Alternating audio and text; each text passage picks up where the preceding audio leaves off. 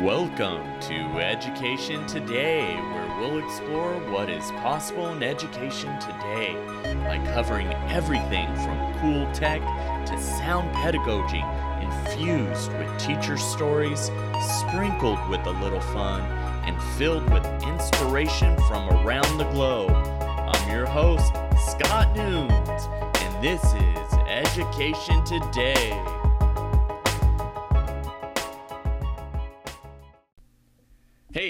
Welcome back, everyone. This is Education Today. I'm your host, Scott Nunes. You can follow me on Twitter at Mr. Nunes Teach, and as well as Facebook and YouTube now. So check me out on all of those socials. You can also find me on LinkedIn and the Gram. Uh, on Instagram, you can follow me at I am Mr. EdTech. Well, thank you everyone for tuning in today. I have a great guest for you today. I think you're going to be quite pleased. And so, in this People That I Admire series, uh, I have the GIF King. Now, you might be saying, who, who is that? Who is this GIF King? If you don't know, you're going to find out. It is Mr. Jake Miller from Edu Duct Tape. So you're in for a treat. He's got some tips for you, some shares, going to talk about his journey. Uh, but before I get into that, I want to talk about why I admire Jake. And we, we get into this a little bit on the podcast, but I can think back uh, probably about a year and a half ago and I was going through Twitter and I kept seeing these awesome GIFs from people uh, like Jake. And I'm like, wow, man, this is really awesome. And I was trying to share something with a colleague and I, I went back, tagged Jake, and was like, hey, where do you have that that one instructional gif on this? I can't even remember what it is uh, right now because it's been a while. And he took the added time to do the research and find out what I was looking for, and he pointed me to a Tony Vincent GIF. So that was so cool. So also shout out to Tony Vincent. He's got some great GIFs. One of the three GIF kings, as I've dubbed them. So we got Jake Miller, Tony Vincent, and Andy Knieven, which we've had on the show. So now I've had two of the three kings. If you had to ask me which one is like the ultimate king, I would say Jake. Jake kills it. he really does. he's just consistent, doesn't mess up, has a whole collection of them in a Google Drive for you to use, uh, fair use. Uh, so definitely check that out. Uh, if you're not seeing it on his website, let me know. I can look it up for you and share it with you. Just DM me on Twitter at Mr. Nunes Teach, and I'll make sure you get that. Uh, it's people like Jake that have inspired me to be willing to do things like that. Uh, Jake has gone above and beyond and helped me with things like, hey, uh, you know, I, I need this. What do you think? And um, it's been really great. And I'm so blessed to have connected with him in real life too. Uh, you don't always get that, especially right now during 2020, during the time of the coronavirus pandemic.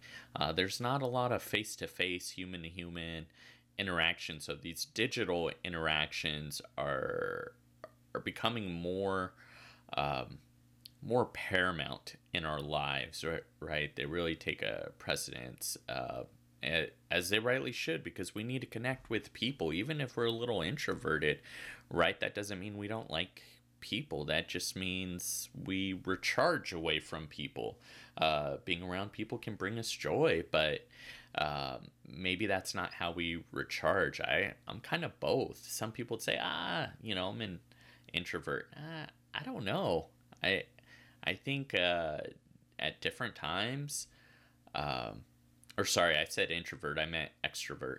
Um, I think at times I'm an introvert. It, it just really depends. I, I don't know that I've ever really pinpointed it, other than sometimes when I do a lot of social things, like go to a lot of conferences. Like usually in the summer, I'll do ISTE, I'll do some CUE conference, I'll do uh, maybe a couple other small ones, and then I'll do Schoology next So my whole summer is basically vacationing and conferencing.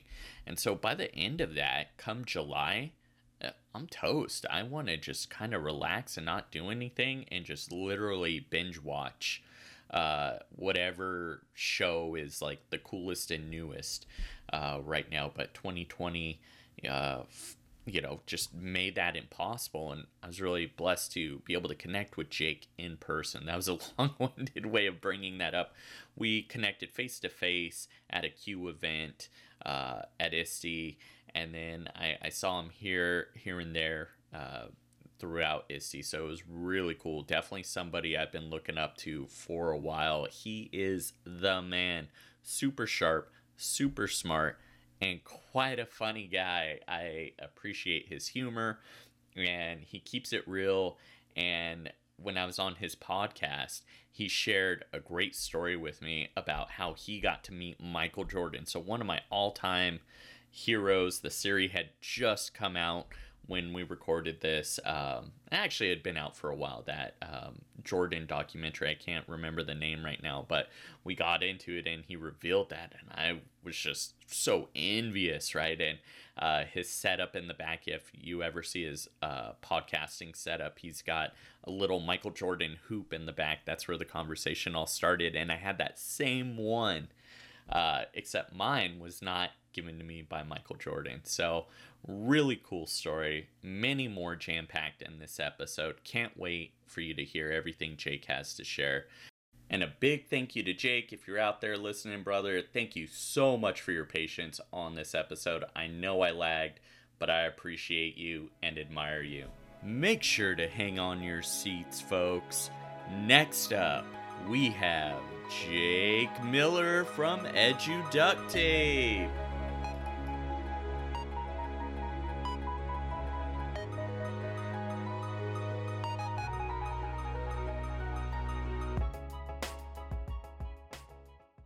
Jake, thanks so much for being on tonight. How are you? I'm doing great, man. We we've already been been uh, goofing around and talking for 20 minutes, so now I'm even better. I was like I was like I was like chilling on the couch with my kids, and I was like, oh, I gotta do this podcast, and I'm like kind of like moped down to the to the microphone, and now we're we're we're laughing and joking and and having a good time. So now I'm even better, man. It's a pleasure to be here.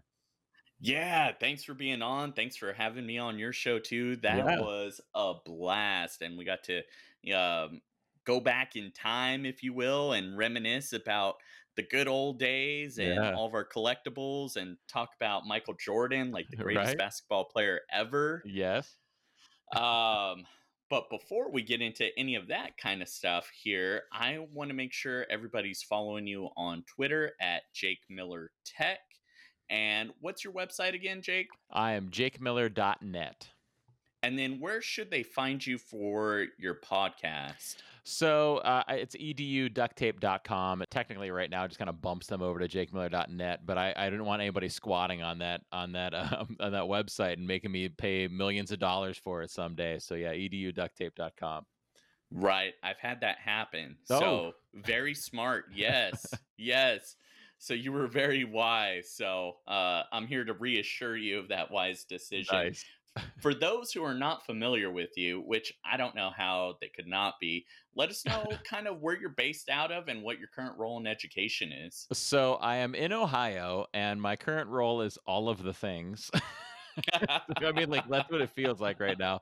So yes. I have been in education now for 17 years, and I started off teaching middle school. Uh, I, I, jumped on from math to science to STEM, and then I started working as a tech integration coach. And then, kind of in my evolution into you know helping teachers with technology and doing it in my uh, my my day job as a tech integration specialist i also like developed this passion for doing it on the side too and supporting people. Like i like i, I didn't want to just support the educators in my own school. Like i, I felt like i had ideas right. and i was learning things. It's like if you if i'm going to research i don't know the differences between pear deck and nearpod for two hours you know i don't want that i don't want to just hold that information for myself. Like i want to help everybody else with that. So and the same things with, with with all of the tech tools out there. Like if i learn it i want to support the other educators so you know i started doing it in my day job in my school supporting the teachers i worked with uh, but then I started also doing it on Twitter, as you mentioned, and on my podcast, as you alluded to, the Educational Duct Tape podcast. And uh, on my website, as you mentioned too, and started doing all of those things. Uh, th- now this year,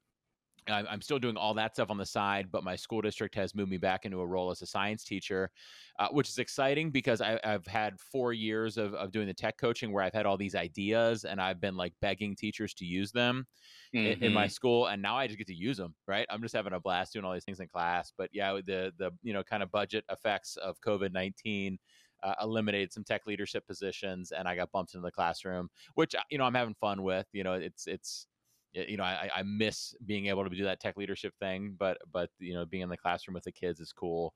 Uh, adds a little energy to my day. Talking to some eighth graders, not that they always bring the energy. Sometimes they come moping into the Google Meet, but but you know, we, we have some fun and, and build a rapport and have a good time. And then yeah, keep keep doing the the tech stuff on the outside. It's like my life is 24 7 education. I just geek out on it. I just have fun talking about it and, and working in it.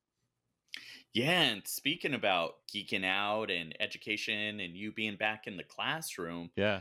What kind of pro tips do you have for teachers during like school reopenings? Like what should they focus on when they go um, back? Yeah, so do you mean like in-person school reopenings?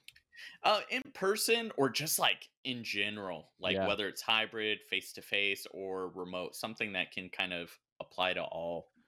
I mean, if, from an education point of view, like the biggest thing that I'm focusing on right now as I'm going back into a teaching role is that I am prioritizing my rapport with the kids and the relationships with the kids first. And it's not even like a, um, like I'm, like I'm doing it with the end goal of of you know being a better I, I don't know having them them be better behaved or something like that i'm really doing it because i know that's what the kids need right now after everything they've been through so i'm trying to be you know be an advocate for them and be supportive of them and show them that I care and build trust with them so that they can look to me as as a supporter and as as somebody that's going to help them out but I know it also does pay dividends instructionally like when I try to try out a new technology in the tool in the classroom and maybe it doesn't go so well I know my kids are going to be patient with me and supportive of me because we have that relationship and we have that rapport and we have that trust. So that's that's kind of an educational pro tip uh, that I have for them. And then the other, as a tech person, the other pro tip is,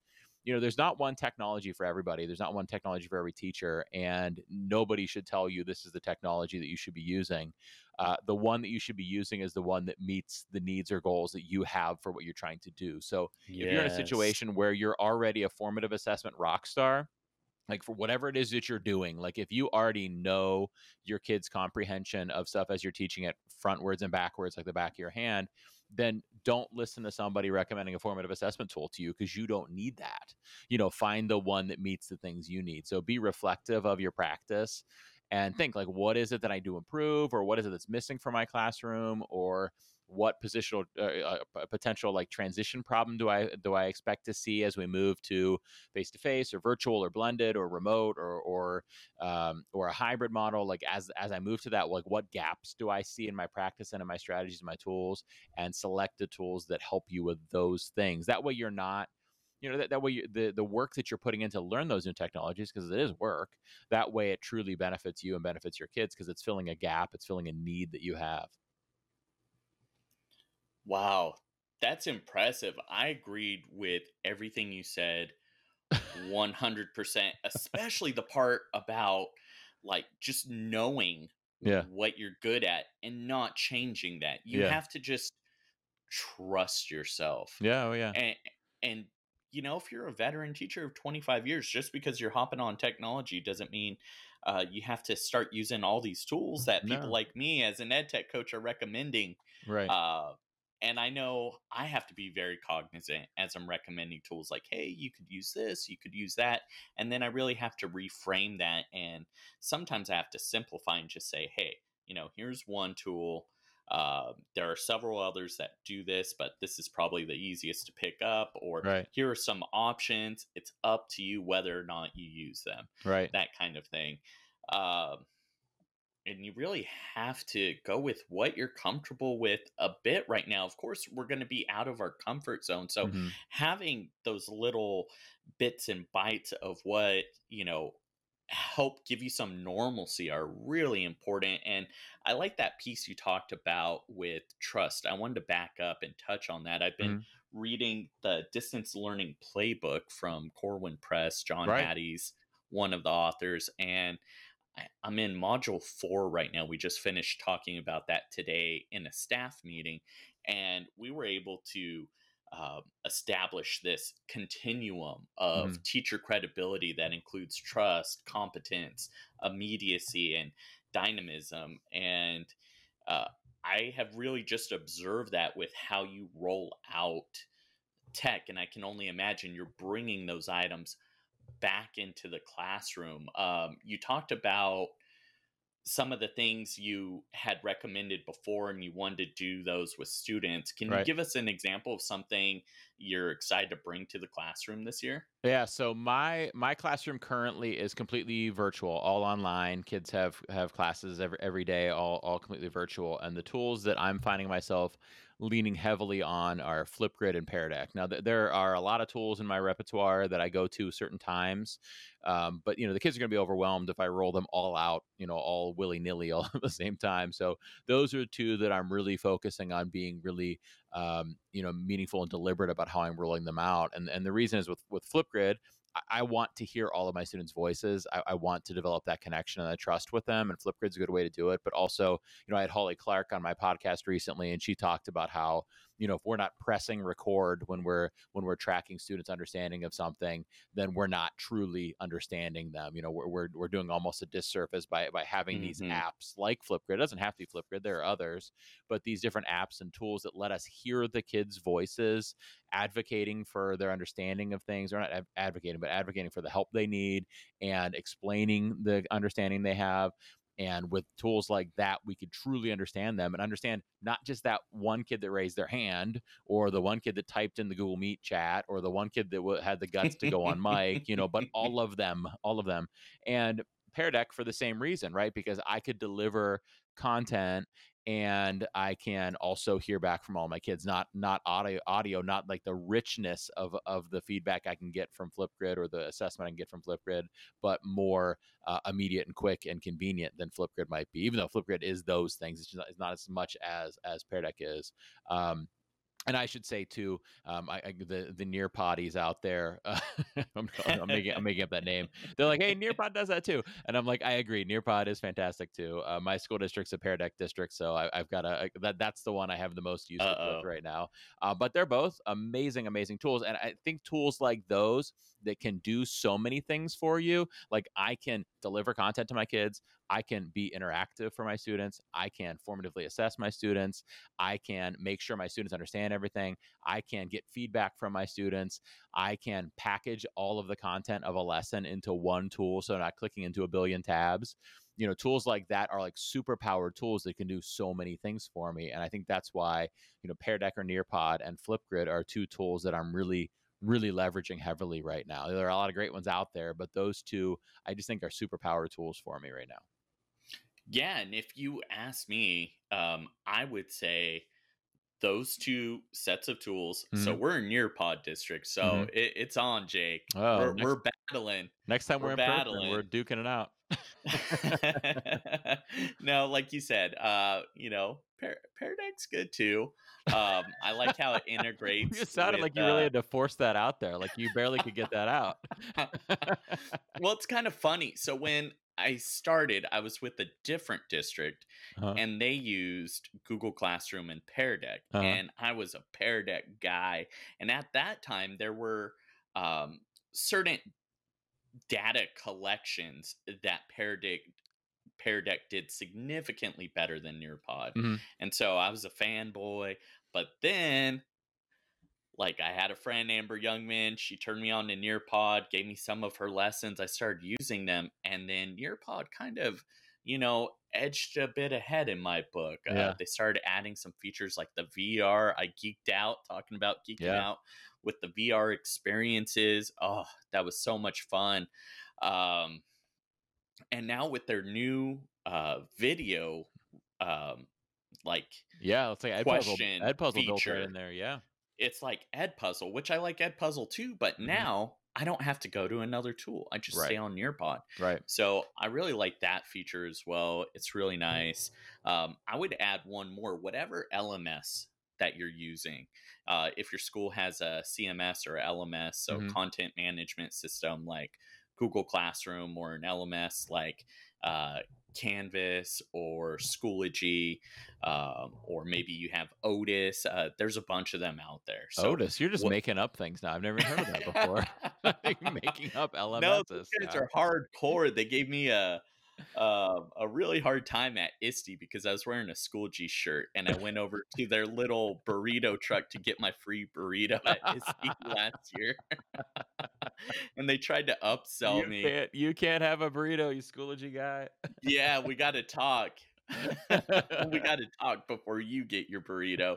Everybody else is cool, but you Schoology guy, you got to listen to us talk a little bit before you get this burrito. Nice. Well, I like Otus now. If they give away burritos, I'm in.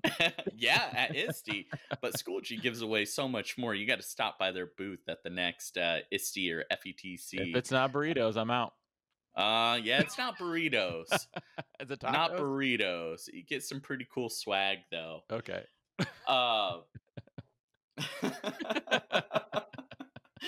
oh, I just got to laugh for a moment here. Uh, good times. Uh, definitely got to check out the podcast too that we did on uh, Jake's show, the EDU duct tape. So check that out. A lot of fun.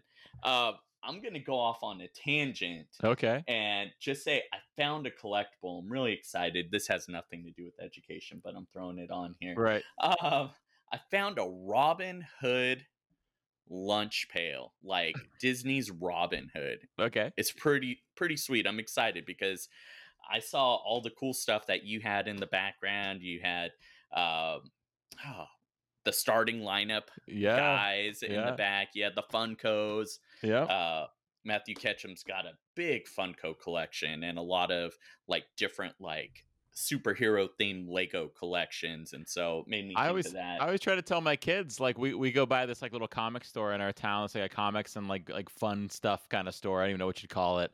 Um, and I'm like, oh, look at those new Funko Pops that are out. Did you see they've got? Oh, look at those Stranger Things ones. Ooh, they've got Mandalorian ones now. Those are pretty neat. Like just hoping that the next time they have to get me a gift they'll think of that and they don't. so I don't know. I don't know, like my wife might get concerned if I start buying them for myself, but I think I've got to just start doing it because the kids aren't taking uh, the hints. Ah. I did do that with Legos. Like, oh, you know what? Our oldest, he's getting a little bit bigger. I think he's ready for those Technic sets. Like, there's that one with the Porsche, and then there's the uh, Millennium Falcon but those things are sold out in stores. I should have got it like yeah, you before should he was ready for it. Yeah, you should have, uh, and then uh, not shared it with him. Yeah. so could have shared the minifigs. Here you go. Right. Here, here's Han Solo. Go go have fun. So um so the the lunchbox, the Robin Hood lunchbox, is it the uh the Robin Hood that was the fox? Yeah. yeah. Have so you been have you been little... using it? Have you been taking it to school? I feel like you should take it to school one day with your lunch lunch in it. I should. So I'm working remotely right now. Uh, oh, okay. have a baby on the way, and we get an exemption. I'm really blessed uh, because we have kids under the age of 12. My district ah. gives us the option to either report um, to our site or work remotely and I, I, just love my setup at home with my desktop and the dual monitors and then I'll pull up my laptop and have three monitors sometimes uh, I did a training, and so talking about geeking out, that was that was great. I was like bringing things in and out with lightning fast speed the other day. People uh, are like, "How's he doing this?" And you're like, "I'm bringing it from another monitor." And they're, they're like, "You could have another monitor." I'm like, "I've got three, right?" Yes, exactly, exactly. And we're blessed too in our district. We're um, most of the teachers have two monitors, so they have their Surface great. Pro which is their main monitor, and then they have a side monitor that plugs into this little brick thing that plugs into the Surface Pro. Yeah. So now you're like uh, Tom Cruise in the Minority Report, like like swiping things in. Was that the show where he had like the yeah, computer on the yeah. wall or oh, something? I think like about that? that. We're so close to that. That's you. So close to that kind of technology. Uh, I've re researched that kind of stuff and AI's coming along, which, you know, leads me to the next part. Uh, have you had a chance to try out the AI in Microsoft's transcription tool that just came out last week. I have not tried it out, but I watched your video on it, and I think I just tweeted it. Maybe it was today. I don't know. I was just watching it. It's it's really cool how I don't know how it's how it's bringing in the uh, the different languages and the transcription and everything. Uh, it's really rad. Yeah, I saw your video on it. Yeah, more is coming, and so I have this theory. I haven't, you know, tested it fully or checked with anyone from Microsoft like Mike Tholfsen, but I'm thinking the transcription for that is a bit longer than if you dictate like uh, talk to text. And I just saw recently, like right before we started the show, you posted something about the iPhone uh, doing a talk to text, right?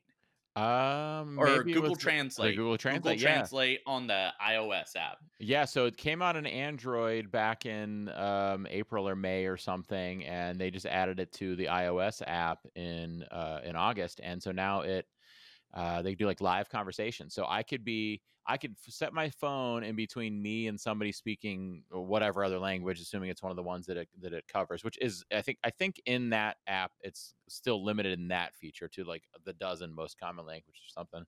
Um, and I could set it in between us and identify what the two languages are, and you don't even have to tell it who's going to talk. Just like one person talks, and then it plays that back in the other person's language and then that person can talk in their language and it'll play back in in the other person's language. Like it just keeps translating for you live in the middle of a discussion.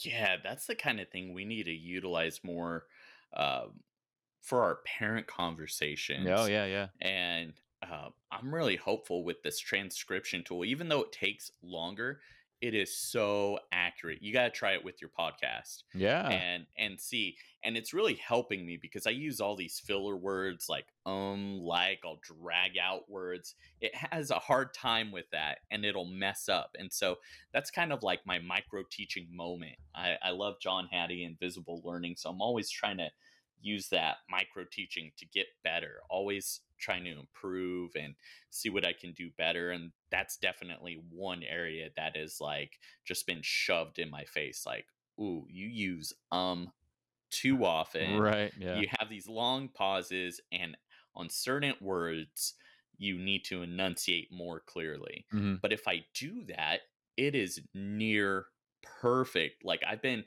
trying to get it perfect, and it's almost there. If I enunciate clearly, use familiar phrases. So if I use our educational acronyms, it won't pick it up. Right. It'll come up with something weird. Or I was talking about edu protocols right. uh, from John Corippo, and it, it messed that up. It yeah. said like edge something protocols. Right. That's what that's like, what I get for ah! that's what I get for educational duct tape too. I get I get something funky like that.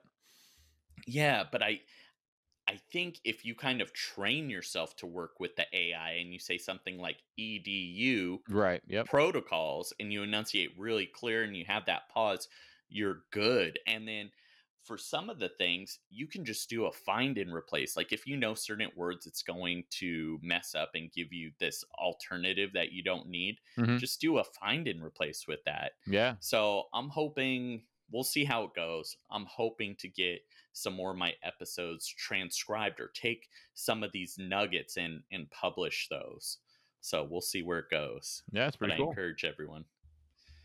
Yeah. So what's what else is new on your end in the world of tech since you're not in this tech integration specialist uh, role are you going to keep rolling out these amazing GIFs and how to's and tutorials yeah i mean for I, I can't i can't stop man it's it's my it's my passion the only the only thing that's slowing me down right now is my eyes i mean at the end oh. of it at the end of a day eh, on on google meets and zooms with the kids i'm like yeah. i just need a break from the screen but whenever whenever my eyes and my my brain allows me to do it like i just can't stop making the GIFs and the guides and the tweets and the uh, podcasts and stuff like that i just it's it's become a passion for me. Like I just love supporting the educators in this stuff. You know, once I have the information, I'm like, why wouldn't I share it with them?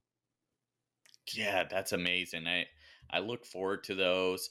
And I want to share just like a personal note. Uh, you know, I'm going to toot your own horn for a moment oh, here. Oh, thanks. Oh, great. I, okay. I, go ahead.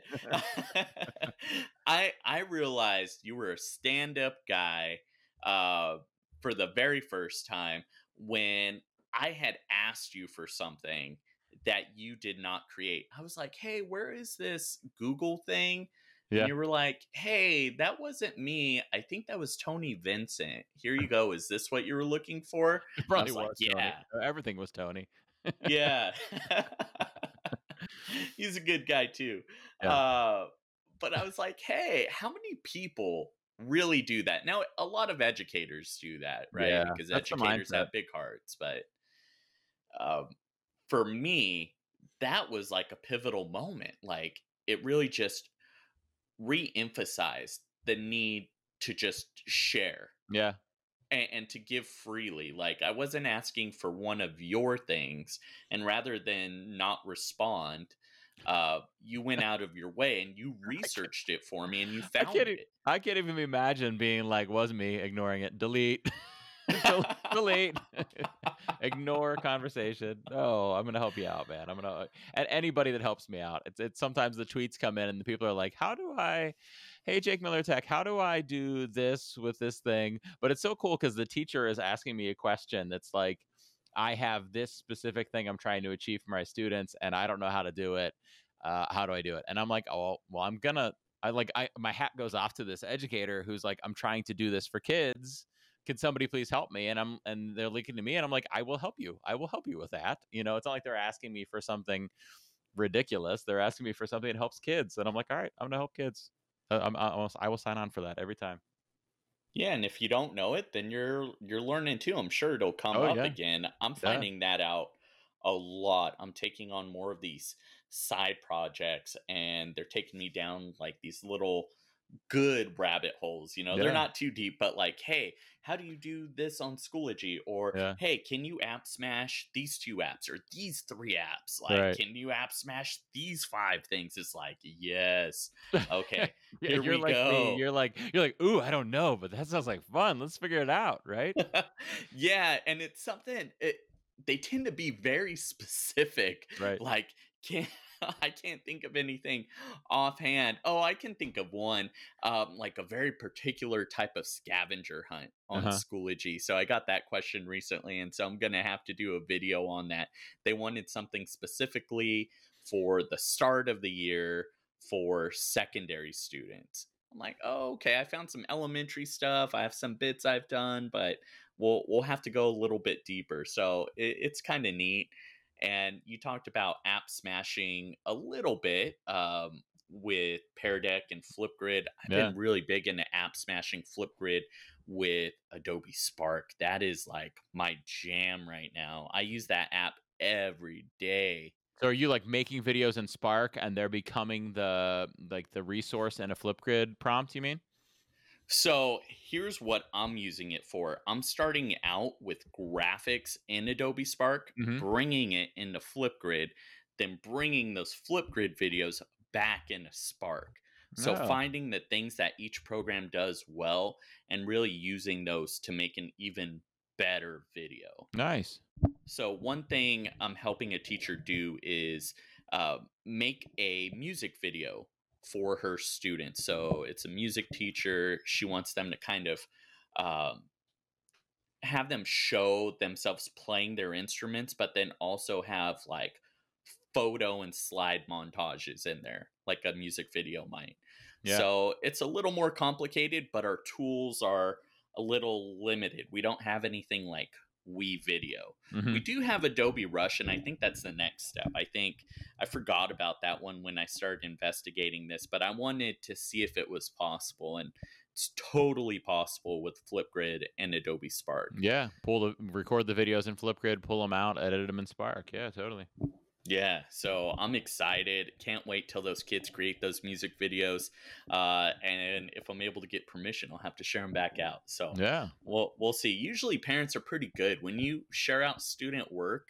Uh, I think I generally get a yes. I don't know that I've ever asked and gotten a no. Right. Actually, now that I think about Yeah, it, you're like, the "Hey, your kid- always yes. Yeah, your, your kid made this really cool thing. Do you mind if I share it with the world and tell them how awesome your kid is? And the parents like, uh, yes, please do that. right? Yeah, and you know, it's definitely important to you know not just share it out. Right, you gotta right. ask. You gotta make sure it's okay. Uh, but I did that uh, last year with a student that was very. Uh, very shy, very reclusive, um, and kind of standoffish in some ways. Mm-hmm. A very sweet kiddo, and they created uh, this uh, video game for To Kill a Mockingbird, and I thought it was amazing. It was highly detailed. They didn't have a lot of time in class to work on it, so they had spent a number of hours outside of class teaching themselves to code, a basic code, but still they were using. They had to create all these sprites and do all this basic Scratch, and I didn't teach them any of that. They used nice. um, their uh, Genius Hour time to do that. And I thought, this is fantastic. Let me share it out with the world. And the response was great. And I let them know, hey, like 31,000 people saw this post. And she just like lit up. It was such an amazing moment. And I'm going to miss things like that. So you talked yeah. about wanting to get back in the classroom while i love i absolutely love what i do mm-hmm.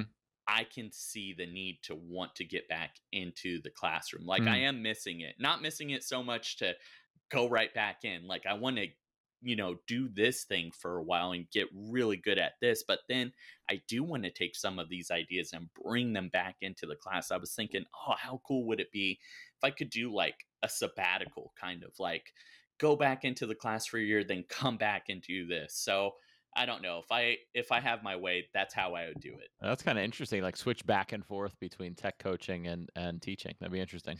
Yeah, I've noticed a trend, and I I could be wrong. There's no like empirical evidence on this, but it, it seems to me, just watching people, you seem to get a little more distanced from what's happening in the classroom at about year four out of the classroom mm-hmm. like a mm-hmm. like a little bit you're not as relevant doesn't mean yeah. you're irrelevant yeah but you start becoming less relevant the longer you're out and i think it's important to plug yourself back in in some way and i think really good admin and really good uh, tech coaches really uh, keep up their skills by like modeling lessons and you know um, checking in with the boots on the ground so right. to speak. Yeah. So that's that's the kind of approach i want to take. Once yeah. i get a little better i'm still floundering. This is all new. It's like i'm drinking from a, a fire hose right now with the onslaught uh, i don't know how many emails and questions i troubleshooted and answered today uh, well over a hundred. I believe it. I would say maybe close to a couple hundred, maybe more. I completely lost track, and now, my brain is mush. How so? How many of those emails were asking for like beard tips, like beard maintenance tips? Because I gotta know, like this guy, this guy's got it. He's got it under control. I'm gonna ask him. Uh, none, none, none. What? Um, I'm emailing you tomorrow. Sounds good. Send all the beard questions my way, guys. Right. No, I did get one this weekend though. I did get some on the side. I got some uh, DMs asking about beard care. Beard DMs, nice.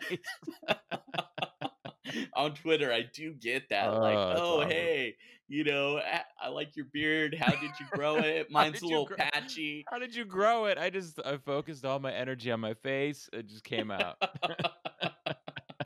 yes, it, it's my superpower. superpower. Um, I'm hoping to get it ah. trimmed up soon. It's starting to bug me. It's getting a little too big, and I don't trust anyone other than my barber. But I heard a rumor that in my area, barbershops are opening up soon. So nice. I'm hoping I can get in before the baby comes in October and I can be looking all snazzy again for those nice. baby pictures. So you'll you'll know when I post okay. the baby pics, uh, whether I made it to the barber or not.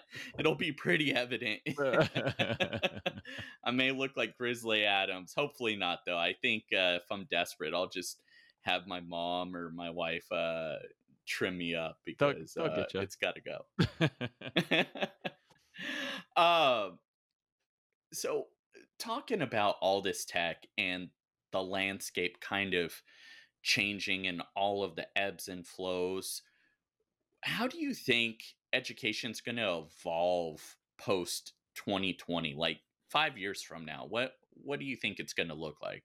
Well, I, th- I think hopefully, obviously, we're going to be back into a state of normalcy, back in our classrooms with our students and our full classes and everything like that. But I think I think hopefully that'll go back to normal.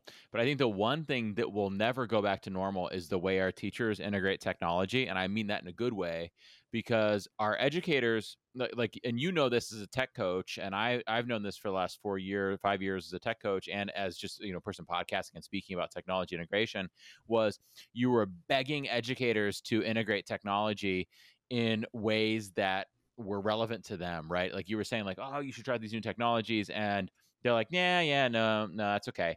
And the message I was trying to get them to understand, they weren't saying it's okay because they didn't want to do it. They were just overwhelmed, right?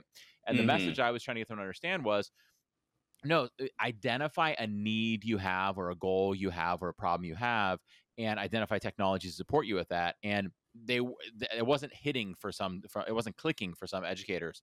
But you look at what happened in february or march or whenever you know your schools might have closed down or went partially virtual partially virtual or whatever all of a sudden educators learned how to use zoom or google meet or google or microsoft teams and screencastify or loom or whatever and flipgrid and pear deck or nearpod. And you're like man how did you go for years without integrating many new technologies. But then in a month, you learn to integrate like five new higher level technologies. And they're like, well, I needed to, right? I identified this need that I had. Like, I needed to synchronously talk to my students. I needed to hear my students' voices. I needed to formatively assess them, and my normal modes of doing that face to face were gone. So I learned these new technologies that let me do that. And I think that that mindset will never really go away from educators. I hope it won't. Where even if they're face to face, like they won't need Zoom or Google Meet anymore, but they will have the mindset of, hey, when I realized that I needed to synchronously talk to my students, all I had to do was figure out what technology will support me with that. And so hopefully in the future, when they realize, hey, I need to, I don't know, review um, previous concepts with my students. I don't know what it is. It's something. I need to do this. They'll say, hey, what technology will help me with that? A lot of educators didn't used to say that, hey, what technology will help me with that? But now I think that's become part of their mindset. And so I think that our teachers are going to be so much more willing to integrate technologies because that's now a part of their mindset. I hope. Yeah, that's fantastic. I agree. I don't want that to go away either. And. I want them to get their lives back in some way like use tech to save you time right. use the planning tools you don't necessarily need to just substitute like if you're going to write an essay and you're going to handwrite it right. um, that doesn't mean you just you know have them type it up on a word processor right but no the way you kind of outline things or share instructions that's another reason why i like the transcribe feature mm-hmm. what i'm hoping to do is get and now it's a little complicated it's a little more advanced it's not like a low entry point for teachers but i'm hoping they'll record the key parts of their lesson so if students need to review them they can review them uh, asynchronously mm-hmm. uh, and then additionally for our els special needs students i'm hoping our teachers will take the extra step and strip the audio from the video files and transcribe them into written directions mm-hmm. rather than you know type it all out themselves just use this tool it does a really good job like i said and then take the key parts that you need there might be some slight formatting but once you use it enough i think like anything else you're going to develop a workflow for it and it's going to be more seamless and streamlined and then you could share that out and even put graphics for your ELs and special needs mm-hmm. students. Mm-hmm. And if you're using something like Immersive Reader, it can read it back to them, right? They can change the font, all that cool stuff that Immersive Reader does. So it's a little more advanced, but I think the benefits are just so overwhelmingly good. So that's right. that's where I want to get to. I'm not there yet, yeah. and I know it's very ambitious and it probably won't happen, but if I can get some teachers there, I'm going to be really happy. Well, I think I think it'll happen for any teacher that realizes that that's a need that they have, right? If we, you know, I don't, I forget how's how's the saying go. Like if you want something bad enough, you'll find a way to do it, or, or you'll find time to make mm-hmm. it happen. And if you don't want it, you'll find an excuse, right? So the teachers that don't see that as a need probably aren't going to put the time into it. But those teachers that go like, "Hey, I have this ELL population." my video is in English and they're not able to understand anything out of it currently. How can I support them with it? And if you're like, hey, you could use the transcribe feature to get a pull all the text from it, and then you could pop it into this in an immersive reader, and they could have it read to them right there, and you can make graphics that they'll understand. Those teachers might go like, oh, yeah yeah i want that that is that is what i want for my students and then they'll do it you know but they've got to have that need there they've got to have that reason that purpose for doing it yeah you know, thanks for your wisdom there. Uh, you you really frame that you can call me Yoda. best way.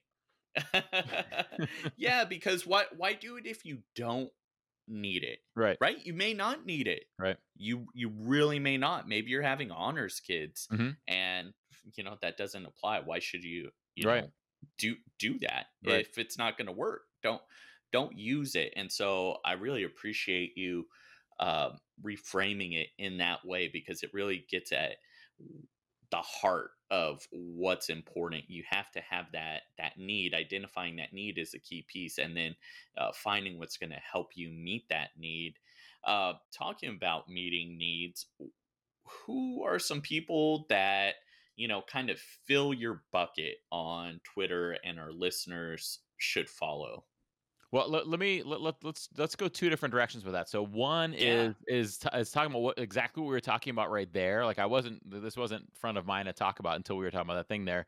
But uh, the work of Dan Pink. I don't know if you've read Drive by Daniel Pink. Um, I have not read his other books yet. I, I intend to. I heard uh, To Sell Is Human is amazing. Um, but the book Drive, he talks about what motivates humans, and I, I feel like that book is a lot of why I understand that an educator is not going to use a tech tool just because somebody said so. They're going to use it because like these are the the framework this is the framework of what motivates humans and this is what's going to motivate a teacher to learn to use that tech tool. And so some of the mistakes i made early on as a tech coach were because i didn't have that understanding. So that book really helped me with that that uh, drive by daniel pink.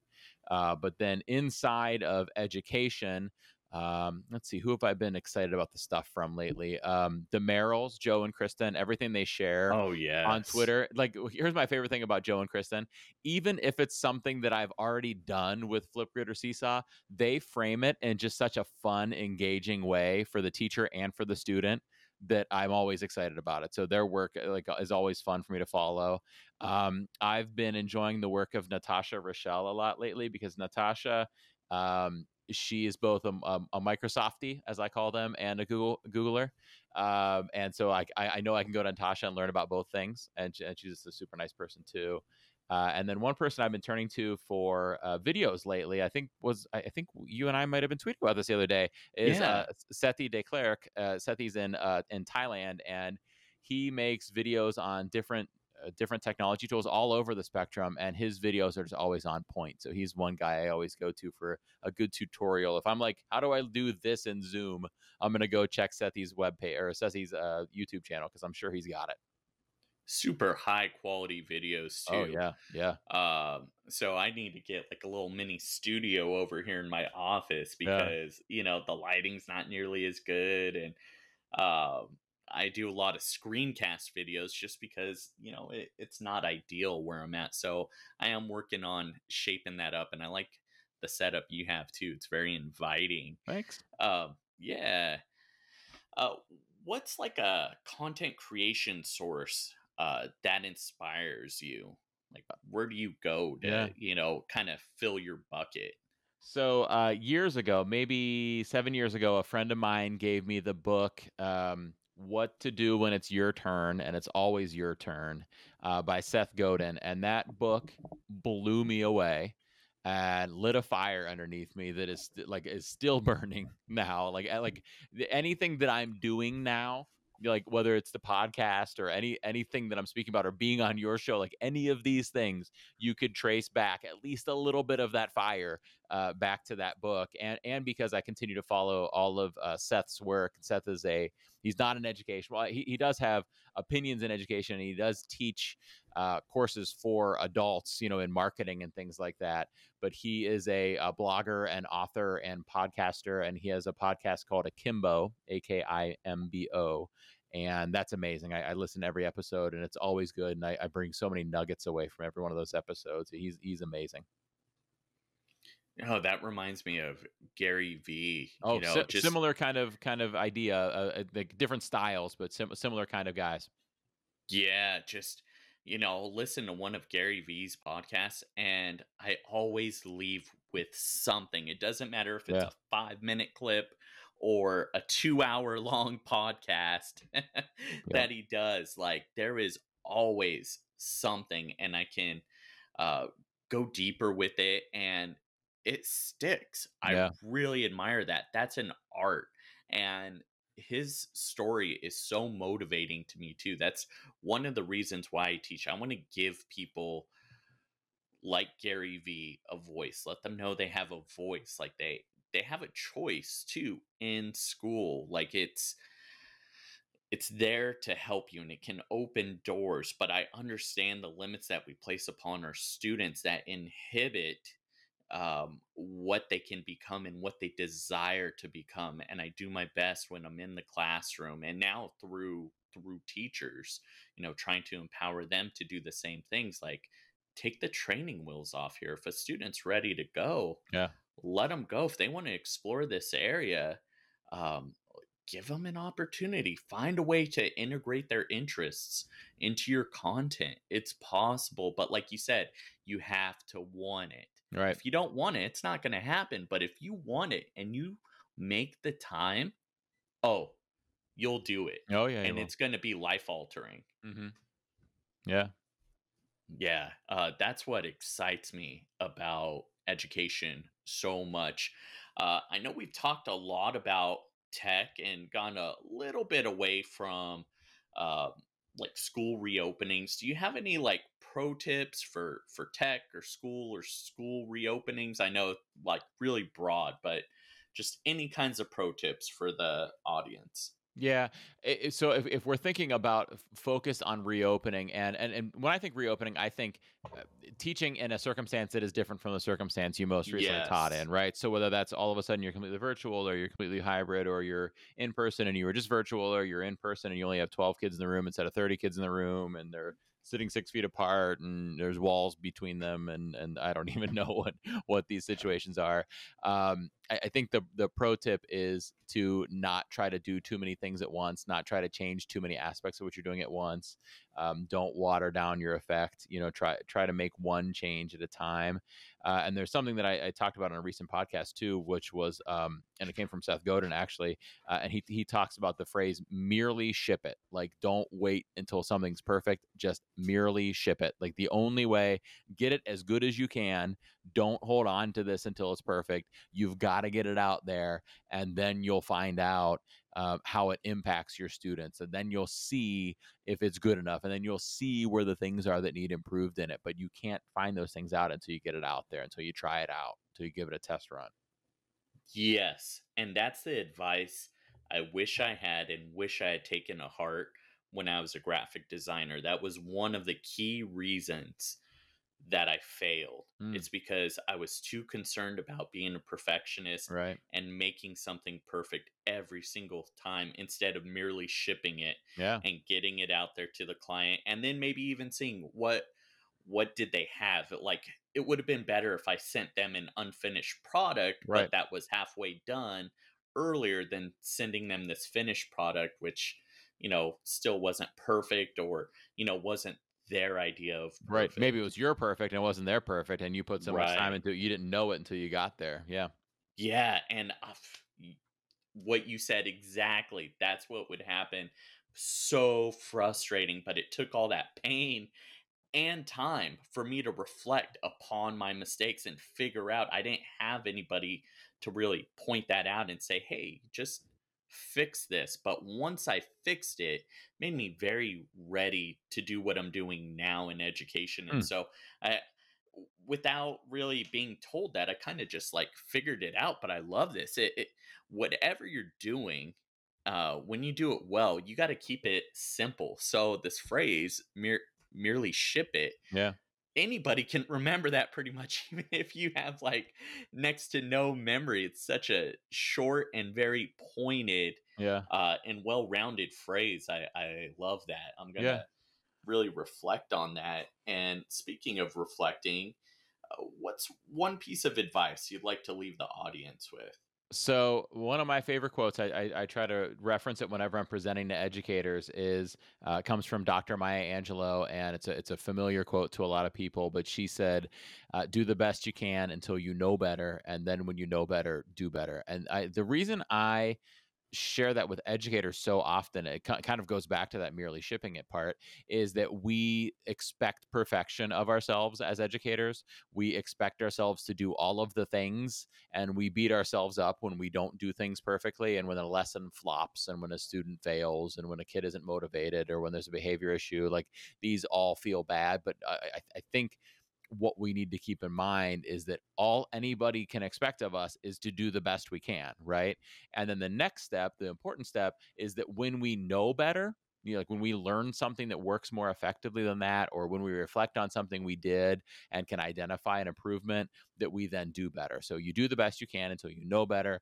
And then when you know better, you do better. Now, ironically, that kind of goes back to that merely ship it, right? Because part of the merely mm-hmm. ship it part is you put out the best thing that you can in a in a um, a fair amount of time and then you learn from it and do better right? You don't just merely ship it and that's what what's always out there. You do the best you can until that doing leads you to knowing better and then once you know better then you do better. But I, I feel like educators need permission to know hey just do the best you can right and then when you learn that next step, then when you learn about that new tech tool, then when you learn about that new strategy, then when you reflect on a lesson and see what flopped, then you do better. It's okay. You were doing the best you could. Now you know better. Now do better. Yeah. And I would just add to that, tying it all in and put in a little bow on it. Uh, in terms of school reopenings and going back to these different situations that you're not used to and that are making you feel like a first year teacher all over again. Um, give yourself some grace with all of that. Yeah, oh, yeah. You know, it, eh, you have to forgive yourself for the things you don't know, but you have to do your best. Put out what you can. Yeah. And then just learn from it and take yep. it to heart. And when you come back, you know, next year, uh, even if we're not in a similar environment and things go back to quote unquote normal, you're going to be so amazing. I, I firmly believe that. And mm-hmm. I'm seeing that if you maintain this uh, positivity and you look at this as not a defeat or an insurmountable challenge, but a learning experience, oh, you're going to change the world. No, no doubt. Yeah. No doubt. Yep. Superpowers. Well, Jake, thanks so much for being on. I really appreciate it. Uh, whenever you're on the mic, you're fire. So thanks, man. It's my, my, pleasure to be here. Uh, I, everybody that's listening now, you've got to go listen to Scott on my show, right? Now you're listening to me yes. on this show, and then you got to go listen to Scott's other show. And then I don't even know where else to direct them, but this is a huge honor to be on this show, Scott. I'm, I'm just psyched about uh, it. I'm going to direct them to your Twitter. So okay.